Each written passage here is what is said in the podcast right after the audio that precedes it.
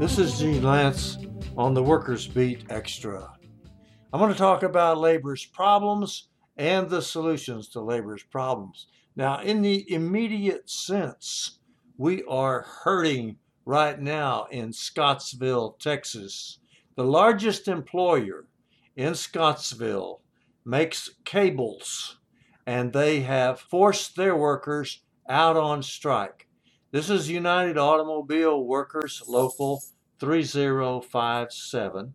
I have talked and interviewed with the president there, Chris Hodge, and uh, they are having a difficult time. They're in their sixth week of the strike as this goes on. I don't know if you've ever been on strike, but I can tell you it's nothing at all to see divorces and suicides during a strike. It's always very difficult. Now, United Steelworkers in Beaumont, this is local 13 243, I believe. They are not on strike, but they are out of a job because the Exxon Corporation, which made nearly $3 billion in the first quarter of this year, has decided that they're not making enough money and they want some takeaways from their employees. So they have locked out their workers. A lockout is a lot different than a strike. A lockout is initiated by the bosses. They just say, don't come to work because we're locking the doors and we're not going to let you in. And they hope to starve their workers down to where they will take almost anything. Those are immediate problems right here in Texas that cry out for solutions. And they point out the fundamental fact that everybody should know whether they uh, are in a union or in a strike situation or in a lockout situation or in any kind of situation, they ought to know that employers do not like workers. The only way to make money in a system like we have now, the only way to make a lot of money, is to exploit workers. That's exactly what they do. And the more they exploit them, the more money that they can make. The more workers that they exploit, the more money that they make. The harder they exploit them, the more money they can make. And that's what's going on in Beaumont and in Scottsville out near Marshall, Texas. But in a larger sense, we're facing bigger problems. There's an unemployment crisis in this country with 20 million or more. It's very hard to figure out unemployment because when they give you the unemployment figures, they just get that from a survey that they conduct every month. They ask people, Have you looked for work in the last week? If they didn't look for work, then they're not unemployed. So let's say that somebody is an engineer and should be making ninety, a hundred thousand dollars a year, and he's working uh, flipping hamburgers down at the Wendy's. But he didn't look for work last week. He didn't have time. He was too busy working at Wendy's.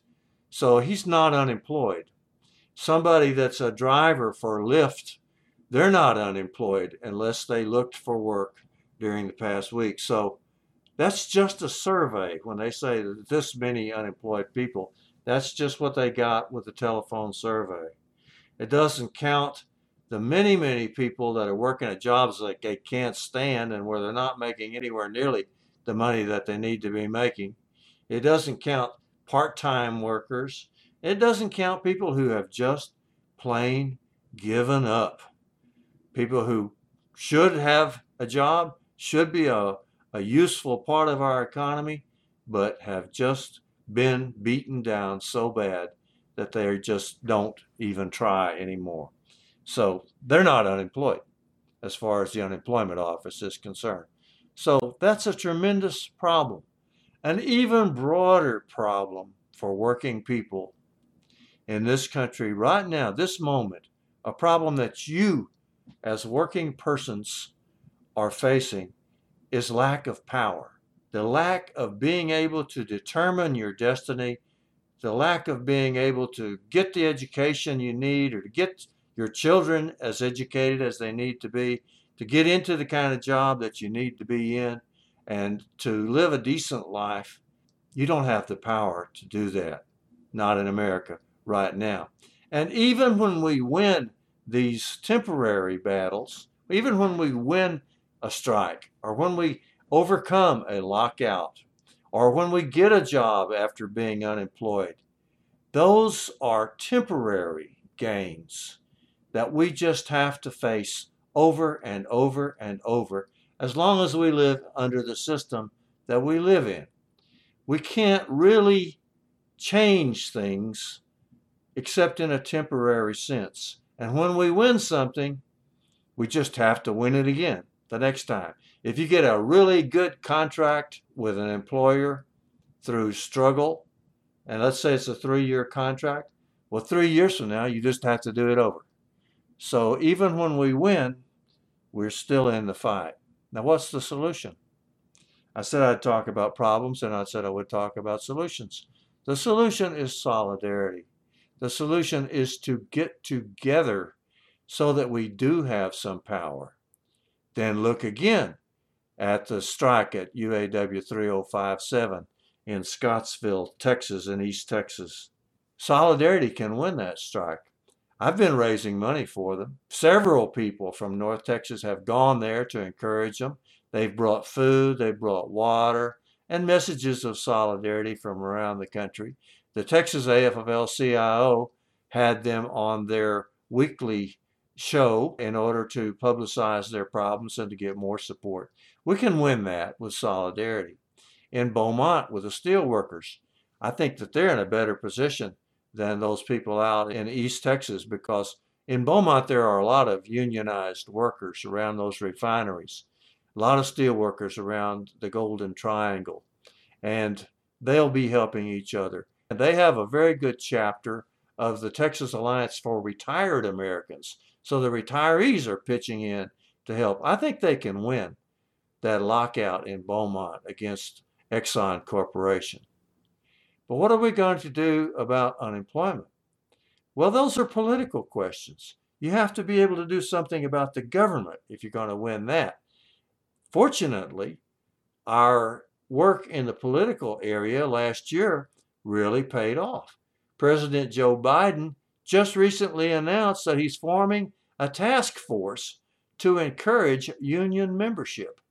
That's the President of the United States who has said that he intends to be the most union favorable president in history. And so far, he's living up to that. We have a chance to get unemployment largely solved with this big bill that Biden is pushing for infrastructure development. Just imagine all the jobs we could have if our streets and our bridges were fixed and if everybody were going to get on the internet and if everybody was going to get their children educated, if we had all of our infrastructure problems being solved, there would be a tremendous amount of jobs in that. That's the way they dealt with the jobs problem in the last Great Recession in the 1930s. The government hired people and did things that everybody needed. And that's a temporary solution for the unemployment crisis in the United States. I pointed out that it's temporary because you just have to win these things over and over and over again. If we won the infrastructure bill, we would still have to face unemployment when those infrastructure projects were already completed. So don't think that you can solve problems in the long run in the system that we live under. What you have to do is practice solidarity. I try to get everybody to support the union's efforts because unions are the organized part of the working class. They're not the biggest part. I don't know if they're the prettiest part. I don't know if they're the smartest part. But I know that they are the organized part. And the only solution for us is to organize. As the song goes, us working folks ain't got no chance unless we organize. But when we do organize, we'll have power. And when we have power, we'll solve all those other problems, not just temporarily, but for good. This is Gene Lantz on the Workers Beat Extra.